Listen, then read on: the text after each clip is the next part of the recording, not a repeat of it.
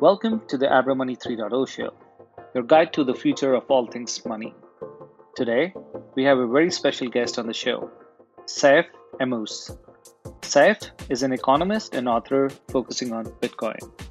He has published the hugely popular book, The Bitcoin Standard, the decentralized alternative to central banking. This is a three part series where we will be covering everything from why does the world need Bitcoin? How do we drive the mainstream global adoption of Bitcoin? And finally, we will cover the macroeconomics and the state of the world today. In this first episode, Abra CEO and founder Bill Barhydt sits down with Saif to discuss the present state of Bitcoin. A quick note the information presented in this podcast is provided for informational purposes only and should not be used or construed as an offer to sell or solicitation of an offer to buy any of the financial assets discussed. This report should not be construed as advice designed to meet the particular investment needs of any investor. Any opinions expressed herein are either subject to change, neither Abra nor any of the participants of the podcast make any representations as to the suitability of appropriateness of these financial assets for individual investors. Investors must take their own determination either alone or in consultation with their own financial advisors as to suitability or appropriateness of such investments. Without any further ado, over to you, Bill. Hey everyone, uh, Bill Barhydt here. Welcome to an exciting episode of Abra's Money 3.0. I have a very special guest with us uh, remotely today. Uh, you know him probably from from Twitter. Maybe you know him from uh, his book, uh, The Bitcoin Standard, which everyone in the community knows and loves. Uh, Saif Ammous, welcome. Thank you, Bill. Thank you very much for having me. Yeah, great to see you again. I wish it was in person, uh, but um, you know, we'll we'll do what we can. How are you How are you dealing with all this uh, stay in place nonsense going on right now? Um, well enough. I work from home, and my wife works from home, and um, nothing really much changed for us. Um, so I can't really complain much. A lot of people have it much worse than we do. Yeah, I, I, I concur. I have three three teenage boys constantly screaming when they're not uh, doing schoolwork, but you know, nothing to complain about. I mean, we in our world, we certainly have it really well, really good compared to a lot of other people. So, so I appreciate yeah. that. But um, yeah, for sure. We'll come back to Corona maybe in a little bit, uh, but uh, let's get right into it from a Bitcoin perspective. So, mm-hmm. I'm curious. We'll get into price and all that other stuff going on, quantitative easing, six million, whatever. I guess my first question, just kind of a softball for you, is uh, why is Bitcoin still the dominant cryptocurrency? Right, it's been out there for ten years. There's lots of other we'll call them projects. I know you have a different word for it sometimes, uh, which we'll get into as well. But but why is Bitcoin still dominant uh, as a cryptocurrency versus anything else out there? Yeah, I think that's a that's a good question, uh, and particularly today, you know, if you look at the uh, Bitcoin Dominance Index, which measures the total market cap of Bitcoin versus all the other uh, digital currencies, it's at around 67, 68 percent or so. Uh, I checked, I think, this morning, which is astonishing when you think about it, because um, Bitcoin being distributed, in order for the market cap of Bitcoin to to rise for uh, by one dollar, roughly speaking, somebody has to buy a dollar's worth of Bitcoin. Somebody has to hold the dollar's worth of Bitcoin. So if the value of Bitcoin goes up, somebody has to decide to keep holding it and not sell in order for that rise in the value to continue.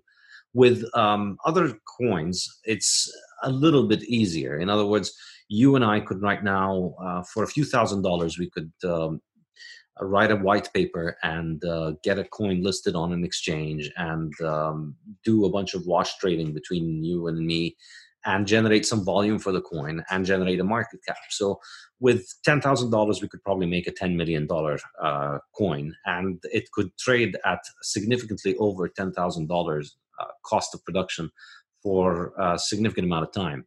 So you really you could say that to create a dollar in terms of market cap on an altcoin is much easier because you can just make the altcoin out of thin air and um, you can um, create some artificial demand for it, which creates an artificial market cap, which might not be sustainable, but you can continue to do this. And so it's astonishing to think that 10 years after Bitcoin, and after I'd say maybe seven, eight years of knockoff projects doing things similar to Bitcoin, all the rest of them combined are worth less than half of Bitcoin alone. That's right. So, so I think this is you know this is a very different dynamic from the usual dynamics that you would get in a market with a uh, with a dominant company. You don't get these kind of monopolies or these kinds of dominance uh, in in a market usually in a free market. So you you'll find one producer, but then you'll get a competitor and um, you know, the, maybe you'll have two producers sharing 80% and then a bunch of smaller ones. But this kind of dynamic where one has about 70% and then thousands of others have 30% combined is a little bit anomalous. In my mind, I think. Um, I think really the, the, the way that I've looked at it is that uh, s- since the beginning, you know, the, the, the the entire value proposition associated with this uh, entire uh, digital currency idea was the idea that we were going to make money out of code and that we were going to make money that was um, reliable. The, the whole point was this was not. Uh, this was not just a payment mechanism. This was not just somebody's database. This was not just uh, money that is um, being moved from A to B because C lets it move from A's account at C and B's account at C. You know, it's, it's not it, it's not a traditional form of money where there's an intermediary. So the way that this works, the only reason um, this works and the kind of you know the, the, the raison d'etre is to make it so that it is automated money that doesn't require anybody to run. In other words, turning the operation of value transfer into something as automated as the operation of data transfer as it takes place right now around the world, um, or actually even more automated in the case of uh, value. But the, the key point is that you're trying to get rid of the um, trusted third party. You're trying to get rid of anybody who's needed in order to, and anybody who needs to click a button in order for this to function. And that's really, I think, the key value proposition. And um, but in that I thing, think, what makes Bitcoin unique? I mean, yeah, the projects that claim decentralized, you know, no middleman, you know, no trusted third party. So, what what really does make Bitcoin unique?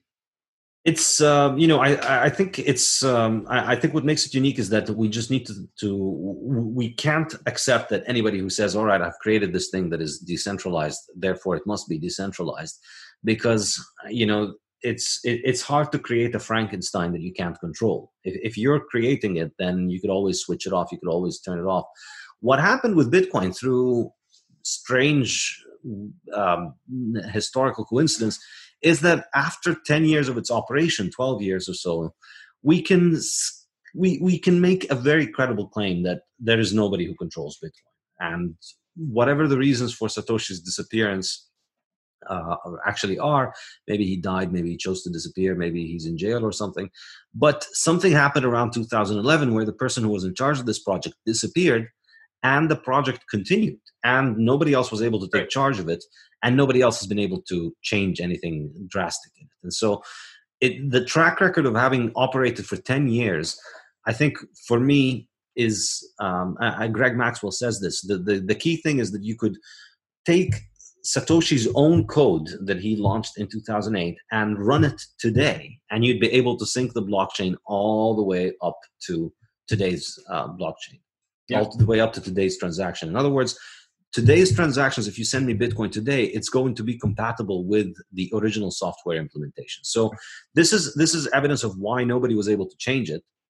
And when you take into account that it went from zero dollars to what is it around 200 billion dollars worth uh, right now and nobody managed to make a change. You know there's so much incentive for anybody to try and mess with this in a way that allows them to make more money or to print more coins or whatever. Nobody has managed to pull it off. They haven't even been able to change the um, block size. In fact i think this was really the uh, the, the thing that confirmed this idea that in 2017 you had a majority of bitcoin businesses and bitcoin um, personalities and Bitcoin leaders um, agree on trying to do something with Bitcoin, and yet they couldn't manage to pull it off. So I think none of the other projects can even come close to this. The, the other projects, if you look at their culture, it's uh, it's it's it's a culture of uh, a group of people working together on an object, and obviously there's nothing wrong with that but it means that you know there's a single point of failure. There's a person there that you could uh, put a gun to their head and they could change the protocol or you could throw but decentralization is also a spectrum. I mean because you you even said i don't think bitcoin could be shut down. So, I mean, to that end, uh, you know, I follow you very closely online, and a lot of our, our listeners and others do, and, and I think you're, you're, you're super interesting on, on social media. But you've been very hard on other crypto projects that aren't aren't Bitcoin. You know, you you've, you've used the phrase shitcoins many times. Do, yeah. do, you think that all cryptocurrency projects that aren't Bitcoin are shitcoins, or do you think that any may represent viable technology, either in their own right, solving real monetary problems or technology that may or should work their way into Bitcoin or both? I just think that the um, you know the, the, token itself, the token that needs to carry monetary value, that will carry monetary premium, needs to be something that is neutral. And neutrality is not something that you can uh, just install. And so once neutrality has been invented, once Bitcoin is already there, you know, once it, it's it's already the year 2010 or 11, and Bitcoin's been running for a couple of years, and it's shown itself to be running. Then, if there's any kind of motivation for you to want to need a, for you to want a um, a a trustless digital token that you could use for the transfer of value, well, that thing is already existing. And the only reason that you might not want to use it and we want to use anything else, something else, is really that you want that new monetary premium to accrue to you. And I think this is really the, the, the issue with um, altcoins, which is that uh, you know you can build all kinds of technological solutions on second layer solutions on top of Bitcoin, and that would be uh, far more beneficial because you benefit from the economies of scale of bitcoin. The notion that all right i have this business idea but i don't want to build it on bitcoin i'm going to be building my own currency there are a lot of explanations and justifications we've seen over the years for why this would be the case. But honestly um, you know i spent a lot of time looking into these and uh, reading into them and so on but i can't i just can't see um, i can't see a convincing case for why this really in fact is uh, is the case. I think once once we have the uh, neutral mechanism for value transfer, then that's really um, that problem has been solved. So when you There's, say neutral mechanism, you mean no central off switch, no trusted third parties, no project owner who can go away and shut it off. Exactly. Okay. But but on day one, the Genesis block was mined on Satoshi's laptop. I'm guessing. Uh, yeah. Where there was clearly an off switch um, as a matter of fact, I'm guessing there was probably discussion if it was another developer there that hey, uh, this has got bugs. Should we should we remine the Genesis block because at that point it's not worth anything, at least not tangibly. Uh, but I'm guessing they didn't, based upon you know the history of what we've seen. Like you said, it's all backwards compatible, so there was probably a bunch of shit code in there that had. Yep. And so on that spectrum, it went from completely centralized to very reasonably decentralized over almost 11 years. Um, and you can make the claim, the, claim that any of these projects that claim eventual decentralization could start off in the same place and eventually get to decentralized and potentially solve other problems. Maybe that bitcoin isn't solving no? No because the difference is that you know when bitcoin was doing this there was no bitcoin. But now that they're trying to do it there uh, there is a bitcoin. So you know you, you're trying to reinvent the wheel is different before the wheel is invented from uh, after the wheel is invented. But the so, fact that Satoshi was able to do this when nobody knew what, what he or she was doing, what they were doing, uh, is an advantage that nobody else may ever have. Exactly. Yeah, so now the cat is out of the bag. At that point, it was just a very obscure thing, and in order for the thing to take off, you know, it started off with a very small community. But like if you'd in 2009, if he'd announced, "Hey, we're going to introduce this thing that's going to replace all central banks," and you know if, if, let's say satoshi was actually say an engineer at apple and he had apple uh, backing or google or something like that and they announced hey we've come up with this new idea for a decentralized currency which we're going to use to replace all central banks. I don't think bitcoin would have grown in that way but it, it, it, yeah it's, it's it's been this trojan horse that continues to uh, you know it's always either too small to kill or you just realize oh it's already gotten too big Right. And I think you can't recreate that. Like it's, uh, we had one shot at making this work, and then either it works and the Frankenstein uh, monster escapes the lab and can live in the wild on its own, or if it's gone, you know, they're not going to let us build another Frankenstein anymore. Yeah. And so, and and and you know, the fact that those, the, the fact that Bitcoin already exists makes makes it um, makes it you know anything that you want to build any of these other technologies can be built in terms of second layers solutions on top of bitcoin it can be built on top of bitcoin. And the notion that we can make we need to make our own currency because we need our own uh, trusted on uh, our own trustless on-chain transactions is I don't think it's it's tenable because if you're making your own currency, then it's not a trustless hmm. uh, on-chain transaction. It's your chain, and you can do with it whatever you want. And we've seen with like the bailout uh, that happened with Ethereum uh, that you know it's it, Ethereum, for instance, which is the second biggest currency. It's it's quite straightforward for them in a couple of weeks to get together and roll back the blockchain and reverse the transactions. So if you're doing that you know that you might as well anything that else that you wanted to do you can do it and just make it a much more neat uh, engineering solution to just build it as a second layer solution on top of bitcoin. Yep yep. What um what was i'm curious do you remember your first exposure to bitcoin? Like like the first time you heard about it or or you know when you saw maybe you see the paper did you read an article online I don't. It's really sad. I, wow. I wish I could. Everybody asked me this question. I really don't. I remember hearing about Bitcoin very early and hearing about it very vaguely, yeah. not even being able to understand it. I'm not. I'm not a programmer, and I, you know, I, I was not on that mailing list, and I had no way of um, uh, looking at the code. But I remember my own my oldest memories of bitcoin is hearing about bitcoin having already heard about it. So i'm not sure when i first heard about it but i remember it was just this vague thing that uh, i'd heard about vaguely online.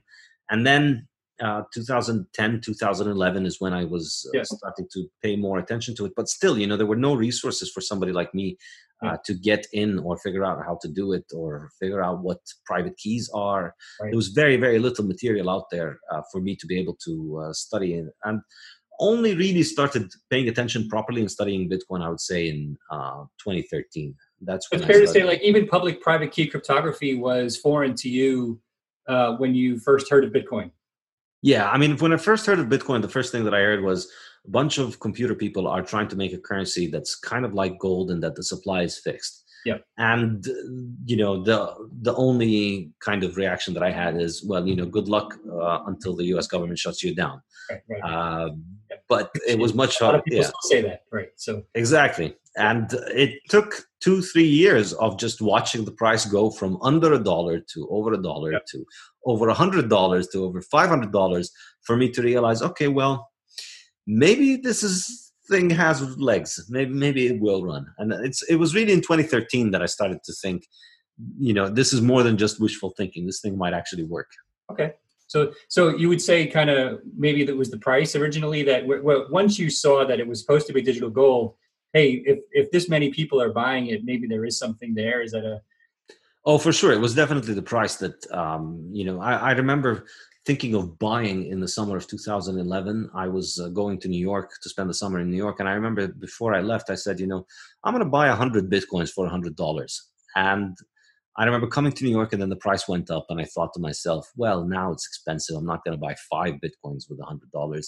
Uh, who who needs that? And I thought, you know, it's going to get attacked by government. It's going to get criminalized. It's going to crash again. There's no way this price will hold and uh, but it's really it, it, i think and, and i think it's very true for most people. It's, it's you watch the price continue to basically give you a middle finger and tell you no you're wrong. That's not how it works. Right, we're right. not going to crash. We're not going to go under a dollar. We're going to go over a hundred dollars well, and then we're going to go over a thousand. resort so everybody is fine because i'll buy it all for a dollar. No problem i promise. So we can just put that aside and yeah. on with the rest of our day. But I have a feeling there's a bunch of buyers of last resort. So um, yeah. Okay, so I'm curious. I, I I don't know. You're a humble guy, so I'm going to say this anyway. So apologies, but deal with it. You know, I kind of think you're like the perfect person to represent the economic macroeconomic aspect of of what this represents, right? Because um, you're a young economist. You obviously believe strongly in the Austrian school, which I want to talk about in a minute. I've you know obviously read about it on my own. I've read it in your book. Um, you're you're not you know come from you haven't been indoctrinated in Western. You know you have gone I think to Western schools, but I have, but I've have, recovered. But, yeah, you yeah, but you've recovered, and at the same time you've you've spent a lot of time in the Middle East. I think you spent several years in Lebanon. How how do you feel like your worldviews have been shaped by maybe different experiences when did you and when did you first get exposed to the Austrian school? Uh, and and I'd like to eventually come back full circle and, and see when you, that clicked vis-a-vis the the you know deflationary opportunity with with Bitcoin. Yeah, I think um, uh, probably a, a, gateway into Austrian school was um, so the, the, there's the academic stuff, which is which I chanced upon intellectually um, at the university while I was doing my PhD at Columbia. In that I was um, doing mathematical modeling of uh, sustainable energy uh, policy, uh, studying biofuels, and I was trying to do these very sophisticated models of how the world uh, biofuels market works. And you know, the more sophisticated the models became, the more unworkable they became and the more you try and think about making them accurate, the more you realize this is just impossible. So started to think about this critically led me down the path of reading Karl Popper and then eventually mm-hmm. Friedrich Hayek. And yep. um, that got me to think in ways that were slightly different from what I was getting um, taught at Columbia. Very, very, dangerous territory for Columbia. Very, very dangerous territory. And, you know, it, it uh, caused me serious problems yeah. delayed my graduation and really? you know i had to, yeah i had to rewrite a lot of parts of my uh, phd um, but you know uh, that way of thinking of the world that okay that's uh, this world is a little bit more complicated than uh, um, just sticking it into mathematical equations was what started leading me toward once i started applying that towards monetary policy and remember 2008 2009 when uh, the world was going through the financial crisis uh, you start asking questions about that, and you start applying the same framework. You know, how, how are these people being able to plan? Um, uh, how, how do these people figure out what's the right interest rate? And of course, it's not going to work out, and of course, there's going to be negative consequences. Yeah. So this was the, the, one aspect. There was the other angle, which I found, I think. Uh, I, um, you know, because of uh, things going on in the Middle East and the war in Iraq at that time, um, I, I, remember hearing Ron Paul and being amazed at his, his, political rhetoric, which is just unheard of in the U.S. politics. Right. So somebody who actually doesn't want to invade the world, right. doesn't want to have military bases all over the world, and, and he's and, nut. Yeah, and they call him yeah. nuts for it. You yeah. know, he doesn't want to invade Iraq and kill millions of people uh, for no reason, and you know he's considered an extremist for it. So when you start hearing his political rhetoric and then you start hearing the economics rhetoric, it's it all started to click together. And um, this is, you know, I was a gold bug. I was an Austrian gold bug, and I used to think, you know, gold is the answer, and gold and hard money um, would would fix this. And then you know you. So stop for a second because I don't want I yeah. don't want to go back to Bitcoin yet. I don't know if that's where you're going. Okay. So so. yeah. So we have a few people who, you've lost because they don't know what Aust- Austrian gold bug means. Mm-hmm. So let's rewind a few seconds. Okay. What, in layman's terms, uh, what is the Austrian School of, of Economics, uh, and how does that relate to gold? So the Austrian School of Economics, if you ask me, is basically um, just proper economics before it was uh, ruined by um, having to be turned into um, policy economics. And so by the 1930s, when governments um, essentially took over universities and universities, or you could argue universities took over government. It's a complicated relationship. But once uh, government funding started to go to universities heavily in the 1930s, the question that is asked by the um, by the economists changed from let's study the world into how do we fix the world? or how do we tell the policymakers to fix the world? And this is a very significant difference because it changes the entire way that you ask the question and then it changes all the answers that you get. And so, from the uh, mainstream Keynesian uh, economic perspective, it's always about there's a problem and what can government do. And if you read a macroeconomics textbook, I, I used to always say this to my students in class you, you, read a macroeconomics textbook from the Keynesian perspective, it looks like you're reading a religious text. Right. And government is God because it's omnipotent, it's omnipresent, and it's omniscient, and it knows everything and it can do things. And all that is needed is for just you know those enlightened macroeconomists to figure out what the problem is, and then government can just implement the solution. Oh, we have an unemployment problem. Well, then we know that the answer is spend a bunch of money, build a bunch of roads and bridges, and give people money, and then unemployment is gone. And that's a completely different way of approaching economics um, from what existed before the 1930s, in which um, economists weren't supposed to be philosopher kings or court jesters, if you want. They were just analyzing the world as it is, trying to understand how people make decisions. And it was primarily focused on understanding human decision making. Uh, economics is exactly the study of how human beings act under the condition of scarcity. We live in a world that is scarce, and we're constantly um, trying to optimize and make our life better given the context of scarcity and economics is the decisions that we take for it. So mm-hmm. it's it, um, it's it's a very different perspective. And uh, you know the the main difference on money is a is a fundamental axiomatic difference at the, at the heart of the two uh, schools because from the uh, keynesian perspective money is what the government issues and the only questions about it is how much should they issue and how much should they printing should they be printing. Whereas from the austrian perspective money is what emerges on the market. And so you don't need government to manage money. The market is perfectly capable of producing money. Gold has emerged as money before governments were invented. And um, you know it's, it's always been used. And governments are the ones who need to put their um, who need to make their coins out of gold in order for their coins to be money. It's not that gold needs the stamp of government in order for it to be money. And that's why central banks hold gold today, even after they've demonetized gold. Um, and, and, they don't let their citizens make payments with gold and they don't let you have a bank account with gold. You can still, um, your central bank still has a lot of gold. And I think the gold's monetary role hasn't been completely ended so this different perspective on money is, is, is at the heart of the split in economics between those two different uh, perspectives. And so it, it it's um, as you can imagine you know this means the people from the austrian school are far more likely to be accepting or, or, or to to be able to process what is going on with bitcoin because right. people from the keynesian perspective will just you know they stop at the point of wait this is this is a thing that pretends to be money but yet it's not issued by the central bank. Therefore it can't be money so, so Bitcoin has the same, uh, probably uh, long term, certainly the same deflationary value of of gold insofar that it's it's more or less not guaranteed, but currently programmatically scarce. I mean, in theory, it can be changed, but it's mm-hmm. like you said, it's looks like it's more and more unlikely over time. Um, so that scarcity equates to what we call a deflationary property uh, over time. Uh, you've referred in your book and, and, and others online have written about this idea, building on this idea of, def- of a deflationary asset of what we call uh, stock to flow. Can you explain for um, you know the, the folks here what, what stock to flow means and why everybody paying attention to Bitcoin should understand stock to flow and what it may imply for the future value of Bitcoin? Yeah, this thing um, uh, I, I, mentioned it in my book, and um, I, am astonished at the um, amount of uh, new work that is being done about it. Um, it's uh, within uh, gold bug circles and silver circles. You know, people who deal with uh, precious metals.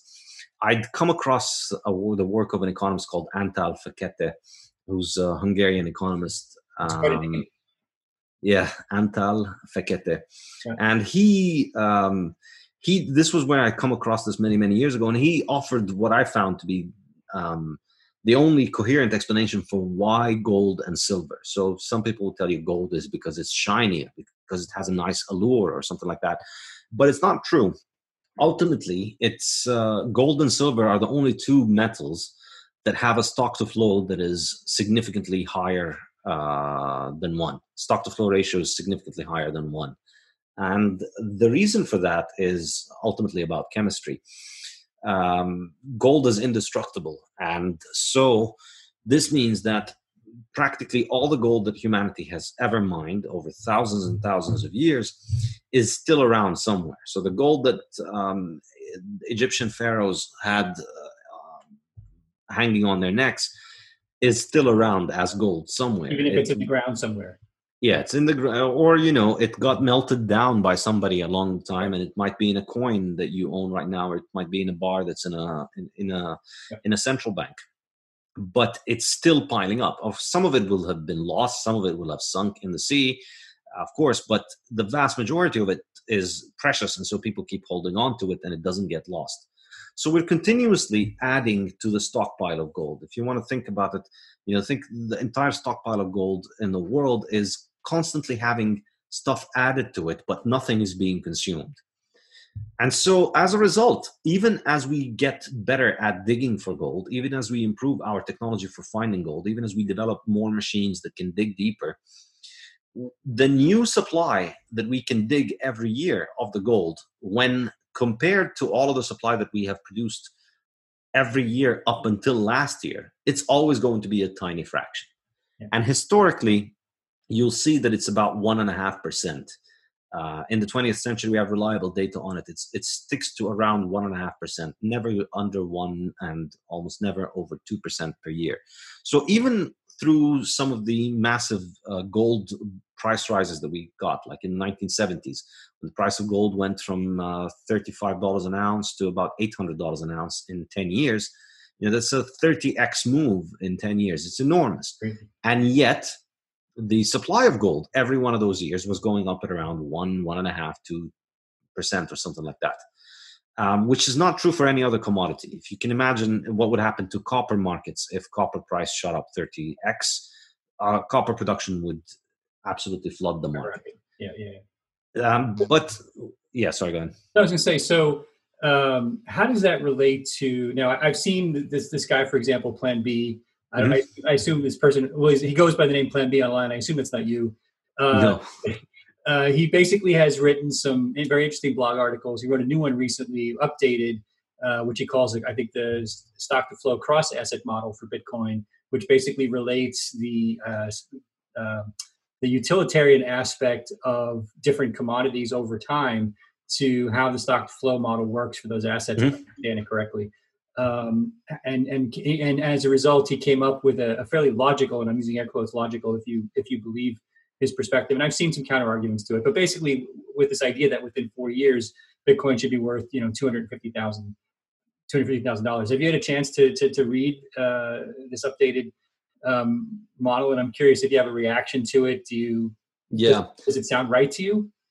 Yeah, I mean, I think honestly, um, so uh, the um, so, so the stock to flow, yeah, being high is uh, helps it be a monetary standard. So in my book, I mentioned how um, gold and silver have had this, and how Bitcoin uh, has a stock to flow that's continuously increasing because the supply growth rate is declining.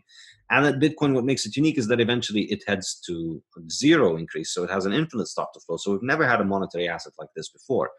So Plan B is um, an anonymous. Uh, uh data analyst who took that concept and decided to um, plot it. They just took, all right, let's look at the stock to flow and plot it against price, which, you know, sounds like such an obvious thing to do. Um, but it did not occur to me at all. But he did it and he tried to see the regression uh, analysis. And when he did it, you know, my initial reaction was I remember when I first saw it on Twitter, you know, I was like, oh, get great you know another data scientist trying to put numbers on uh, things that are ultimately about human action. And from the austrian perspective we're not very big fans of trying to quantify human actions. We don't think that there are such a thing as a constant in human action as um, ludwig von mises used to say.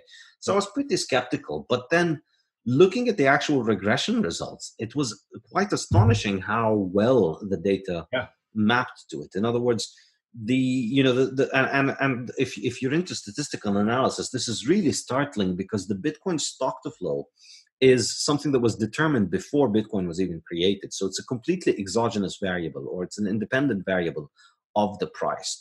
The, the, the stock to flow or the supply growth rate you could have done it was laid out by satoshi in 2008 before bitcoin started operating. So you could take the schedule as satoshi put it in 2008 correlated to the last 10 years of prices and you'll see that essentially the, it's in, with a linear logarithmic transformation it just follows the same uh, curve. And the relationship is extremely well correlated. In fact the r squared is like 0.964 which is basically one. It's mm. um, you know you don't get levels this high when you're measuring anything that has to do with humans. in other words it can't be a coincidence in in in your mind or or in the mind of the person who wrote the article. I mean you probabilistically speaking it's yeah probabilistically speaking it's it seems to me like you're winning the lottery five times in a row. It's a right. could be a coincidence but you know i at that point the game is rigged yeah the, the game is rigged. And it's it's absolutely mind-blowing because they, it can't be rigged like that. Like mathematically it uh, as an austrian economist I've, I've, said this before i think this is the most serious challenge to uh, the um, idea that you cannot quantify human action and you can't put numbers on human action because we have something that's a number that was settled in 2008 and you, you know we have 7 billion people all over the world every morning waking up with the chance of influencing that number. Mm-hmm. every morning you decide to buy bitcoin or sell bitcoin or not buy bitcoin or not sell bitcoin you are contributing to this price. Right. so 7 8 billion people are contributing to the number of the price that we see today. random.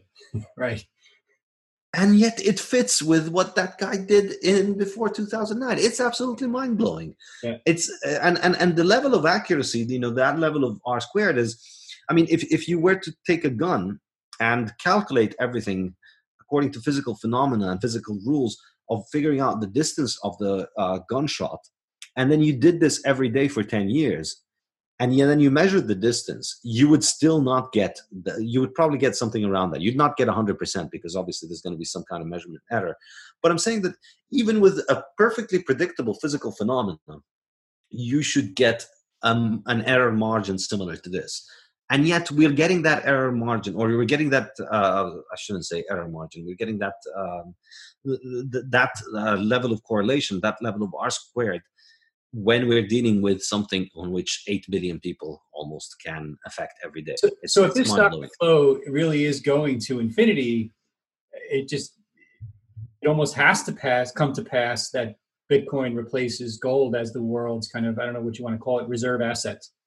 Uh, is that right? I mean, is that it looks like it. I mean, this was what I kind of was arguing in my book qualitatively, which is that this money is better money because it's harder money and harder money eats uh, uh, easier money. And that's the thing that i discuss extensively in my book. I, I, bring other examples of it. So people who use seashells or people who use lime rocks if you're using seashells or lime rocks you know they uh, they're very easy to make. And so people who are using gold are using harder money and then they can just keep making more seashells but you can't make more gold.